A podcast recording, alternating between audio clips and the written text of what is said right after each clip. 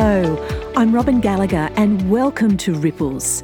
Throughout our program, a series of guest speakers will share words of wisdom from their life experience, and we will offer you a series of meditations so that you can take some time just to stop and listen to that voice within, that voice of the Spirit. So come and enjoy some inspired voices and treasured stillness, and allow the ripple effect to begin. I welcome Patricia Thomas back to our program today. In the first episode, Patricia spoke about the value of naming experiences and of becoming more conscious of our own responses to challenging experiences. In this second episode, Patricia will explore some strategies which can assist with emotional regulation and agility, and she will reflect on the place of God in this time of turmoil. You've spoken at different times about some of the practices that can help us in this. Are there any others that you would recommend or suggest for either students or, or even us as adults that you could add to that collection you've already spoken to? Well, I think the first and foremost is just taking time, even if it's five minutes a day, and just being still and getting into your body. And that starts with the breath. And no one likes to be told, you know, when you're reacting or acting out, you know, calm down or just breathe. They're throwaway lines, but there's truth in them. Focus on the breath, stop, and simply the simplest way is to focus on your outward breath. Forget about the timing, but just focus on your outward breath being longer than your inward breath. And focusing on that exhalation and laboring more on that immediately calms the body. Placing one hand on your heart and another on your belly and closing your eyes and doing that breath, focusing on the out breath, straight away you feel held, believe it or not. One I love is simply placing your hand down the back of your neck, place it on your stomach, and lean back. And what do you feel? Once again that that sense of being held held. And this is all physiological. We hold a baby's mm. neck many a time because it's still wobbly but it's also to console a baby. The other one is simply making sure both feet are on the ground. Another really good one quick one is someone to breathe in and to hum. Hum the vibrations physiologically ground you. Simply taking two fingers and pushing your chin in will line your skeletal and your vagus nerve up. And once aligned, any sort of tension drops. People laugh, but giving yourself a hug. Straight away, my heart that's been a bit nervous doing this, straight away I feel protected. Similarly, placing your palms down or palms up and just counting to 10. Rubbing your hands. Just thinking, Pat, I mean, all of these are very short experiences, you know, a few seconds. It's the sort of thing you could do at the beginning of a lesson or if students aren't online, either encourage them to do just for a minute before they start something. One of those, or one of those. Well, mm. that this is what our community does every morning. Whoever's on prayer and reflection, they do a grounding activity that's based on the trauma uh, awareness and response. Okay, some may do a breathing, a mantra. Another very, very quick one is to stop, close your eyes, or to look outwards and to focus on what you're hearing. Science tells us when we listen, our life becomes calmer. The moment you switch from here to here to what's happening out there, you get out of here because this is a dangerous neighbourhood for many of us, particularly in lockdown. Pat's pointing to her her head, meaning yeah. the mind. Yeah. yeah, and that's that's why it's important to get out of the mind into the body. because know Patricia trauma, talks yeah. about coming back to our senses. The senses. And that's why many of us don't know what we feel. That's another one of the most confronting thing to say to someone is how are you feeling? Most of us go, I'm fine. And we do that, not to shrug it off because we don't know. Mm. We haven't had enough practice in emotional acceptance of what our emotions are feeling and agility. So start with the sensation. Petrea King's right. Start with where the sensation. So I said the sensation was the tension in my back. That says to me there's some nervousness or anxiety or worry. The other thing that we know science tells us is that a feeling, an emotional feeling, lasts for only 90 seconds. Mm. But as we know, that 90 seconds is a long time. And some people say, no, it goes longer than. If you sit with, for example, if I've got the tension, if I sit for 90 seconds, it will pass out of my body. If I do a flight or a fright or a fawn or a freezing, like I'm freezing now, I'm tensing up. It's got that's a reaction. Mm. I've reacted to my reaction, and it'll keep going until I keep surrender my body, count to 90, even, or do some of those groundings, give myself a hug, place my hand on my heart, on my belly, and place it on my forehead, on the back of my neck, and just lean back. Push my feet into the ground. Straight away, that grounds us. We've learned at grief care when we're speaking to someone, we just gently ask them they could have both feet or at least one foot on the ground. When you've got your feet up, you're not grounded. Another way of describing grief and trauma, Robin, is it's an energy. And it's an energy that doesn't know where to go. Mm, it's interesting. Pat. And that's why much of our understandings around grief and trauma these days is very much bodily, physiologically. We use the word somatic. In other words, what's happening to the body? I'm an old PE teacher from way back. And it's amazing how I'm, I'm now involved as a grief practitioner, and it's all about what's happening physically. Why are the tears being still pushed down instead of being able to come? That's physical. Okay. Where's the tension? Where's the discomfort in my body and where's the comfort? And many time, if you identify where you're feeling comfortable in your body and focus on that, eventually that energy and every cell in your body is going to come looking for that comfortable spot. Our bodies are wonderfully made, to use the psalmist. We can hold anything in this wonderfully made body of ours. We're incarnational. And that's why exercise is very important too. But having said that, we can do too much exercise and, and the flight can be in where we're obsessively exercising. Whereas sitting still, even tapping, tapping parts of your body, tapping your forehead, tapping your chins, tapping your shoulders, tapping the part that feels discomfort, that brings a neurological sensation, a cons- consolation. Keeping in mind, we go right back to where we started, from. The trauma is when our safety, our security feels threatened because we feel overwhelmed, and then our nervous system goes into overactive or overwork. And overactive or overwhelmed nervous system is our electrical parts in our body needing to be grounded. Such a, a, wonderful smorgasbord of, of wonderful practices that I think will really speak to people.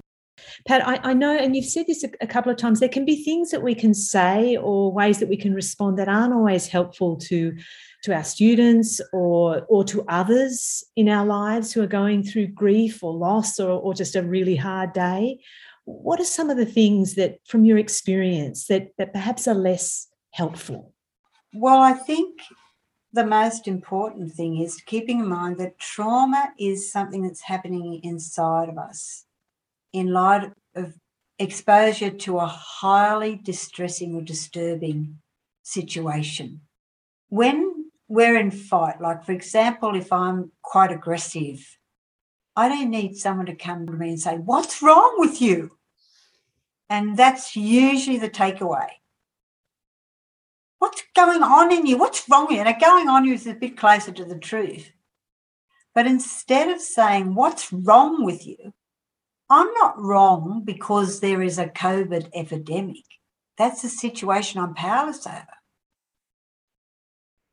A better question is, What's happening? I can see you're distressed, or I can see something's happening. Do you want to just sit down and you want to tell me what's going on? You know, tell me I can see something's happening. I can see something's impacted upon you. Um, so instead of saying what's wrong, ask what's happening. And many people might know at that point. But you remove the shame when you say instead of what's wrong to what's happening. And that's a less judgment and actually more appropriate and non judgmental way to give an opportunity for someone to stop, connect with what's happening in them, and say, I just feel very itchy or on edge or nervy in them saying it, as we said in that quote, the power's taken away. They've shared with some. Now, the most important thing is the validation of that. When someone says, I'm feeling itchy, I'm feeling on edge, feeling nervous, I can see that. I hear that. What do you need? Or what can I do? Or what's the need you have that may help you in this?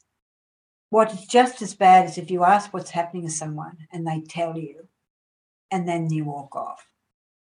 Oh, thanks for telling me. Validation followed by care, empathy, and compassion. I'm so sorry you're feeling that. Is there something you could do or I could do to help you in that? Or, or what do you need? And I just need to go for a walk. Yeah, I can see that. That's okay. Would you like me to come with you or would you like to go by yourself? I think I just need to walk around the block by myself. Okay. It's listening, validating it, and then asking and exploring with them what need they have to bring consolation or to be able to hold that. And that's that's empathy. That's care. And the more we do that, the more we will then move to a place of compassion. Like we, many of us share our anxiety the morning in, in our team. Many of us share our fears now. I'm feeling fearful. I shared with my group this morning, I was feeling fearful doing this podcast today. Um, and, uh, and, and doing it, that fear didn't paralyze me or it didn't throw me into flight, which was flight would have been for me to go and read about another 20 books or something before this podcast. Instead of accept whenever i do anything like this i have anxiety. That is who i am. I hold that i share it with others and the intensity of that anxiety hopefully hasn't impacted upon this podcast. Oh absolutely. A gift pat. Pure gift but it is. It's it's as you've said pat i think there's something powerful when we give each other a spaciousness to, to name it. And there's yeah. something in yeah. that that permission to name that is healing yeah yeah and, and robin to also hold each other struggling in being able to we can't name it. Now talk about feelings. We use a feelings wheel. Now you can google them they're, they're a feelings wheel. Many a time we put up a feelings. I use a feeling wheel every morning. Part of our morning prayer, like the psalmist, was is to, to connect with what we're feeling and express that in a, a prayer to God. I'm feeling overwhelmed today. Hold me in that overwhelm, God. Okay. And because we haven't had a lot of practice in not feeling safe with each other, in saying unedited. And it's got to do with that toxic positivity and that resilience. And it's got to do with us learning again to be vulnerable and to share the discomfort, uncomfortable, the suffering, the pain, and the comfortable, pleasant, joyful. And it's not either or. Sometimes it will be. Sometimes there will be, that's all we feel, particularly in grief and trauma. The pain of that can be overwhelming. It passes if it is shared and carried in community. Naming our wounds, whether they happened five days ago, five weeks, five months, 50 years ago, gives us clarity of what the way in which we've learned to survive and perhaps some of our maladjustments. And above all, it gives us freedom to heal. Once it's named, once it's witnessed, we can learn how to respond more than react. In every home today, there is a melting pot of reactions that hopefully I pray are being aired openly without judging and shame so they don't get to a point, if they do get to a point of being causing harm to a person or to others, then there can even be brought that understanding of where did this start? Hmm. Next time you start feeling this, let's just sit down and, and just we'll be quiet and we'll just try and connect with what you're feeling. So it doesn't get to a place where I implode. And when I implode, I will hurt because I think this is comes full circle when we understand trauma. Trauma are wounds. We are all wounded. Wounds hurt. Hurt people hurt people unless those wounds are named, bared witnessed by others, cared for, and in time, God's time, healed. So I think, no, I know. I know I, know through the wisdom of my own experiences of, of navigating my own trauma responses that some of them come from very deep deep past wounds, and many of them are the woundedness of what I'm living in this present time with others. There's power in that powerlessness, mm. and that power is wisdom.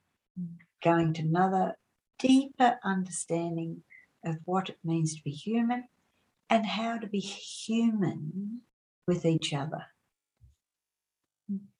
Pat, I know you've spoken to, to this in, in a number of ways throughout our conversation, but I just wondered if you might have a few extra thoughts in terms of that question well, where is God?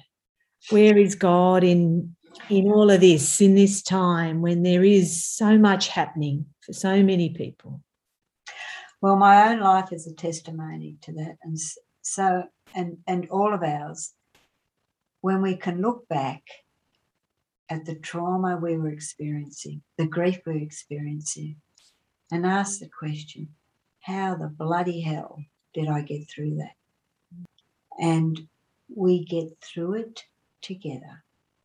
Where two or three are gathered in my name is acknowledging we are a faith that believes in a God that is community, relationship, Father, Son, and Spirit, creator, redeemer, sustainer.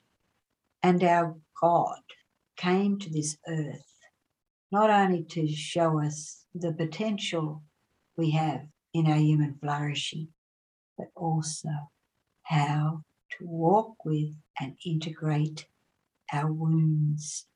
Our God is a wounded Saviour. And there have been so many of our mystics and our saints and many people who we know who are the little saints in our lives, and ourselves as saints, that suffering and pain are the cornerstones of spiritual growth. And there is no hell, no trauma, no grief in which our God, through Christ in the Spirit, can enter into and pull us out of. The pulling out of requires Christ's body here on earth to do the pulling out. And the simple pulling out is us being mindful of not reacting to other people's reacting and to acknowledge something is happening, understand we're in that person. Can I pause? Maybe walk away, come back, and say, I care enough to know what's happening. Let's sit down and talk about it. And if you don't feel like talking about it, let's just sit here in silence. And I'll be with you. So I think there's enough wounded people around. And this is why I have to acknowledge uh, my teacher in this is Gabor Maté, who speaks the wisdom of trauma. Trauma is a way, like grief, we learn to become even more humane with each other. And they teach us not only resilience, but they teach us that nothing, absolutely nothing is wasted in God's eyes and can be used in our human flourishing. Our children, if they develop the skills of emotional agility, emotional acceptance, emotional availability to themselves and to others, will become some of our greatest prophets because they will have learnt the most loving and challenging thing another human being can do and which our God does non-stop. And that is listen. Listen to what's happening inside. And in learning to listen what's happening inside you and name it and pray it, you will then be able to be present. And in being present, the presence of God for another in feeling safe, secure, no matter what's happening. And in that safety and that security, the overwhelm, the overworked nervous system will find its calm, consolation, Pat, I can't thank you enough for our conversation today. I've just been savouring every word you've said and have learnt so much. Thank you for for your stories, for your extensive wisdom, your experience, and your kindness. And uh, and and I just am so very grateful. Thank you very much, Pat. It's my pleasure, and let's do it together because community will be the immunity to COVID. Yes. Wow, that's a, a beautiful one. I'll remember that one, Pat. Thank you so much.